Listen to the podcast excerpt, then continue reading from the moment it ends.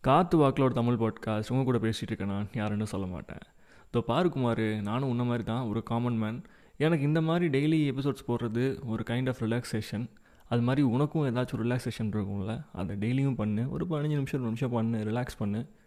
அப்படியே ஓடிக்கிட்டே இருக்கணும்னு அவசியம் இல்லை சரியா? வாழ்க்கையில் டெய்லி கொஞ்சம் கொஞ்சம் உனக்கு பிடிச்சது செய். பாய்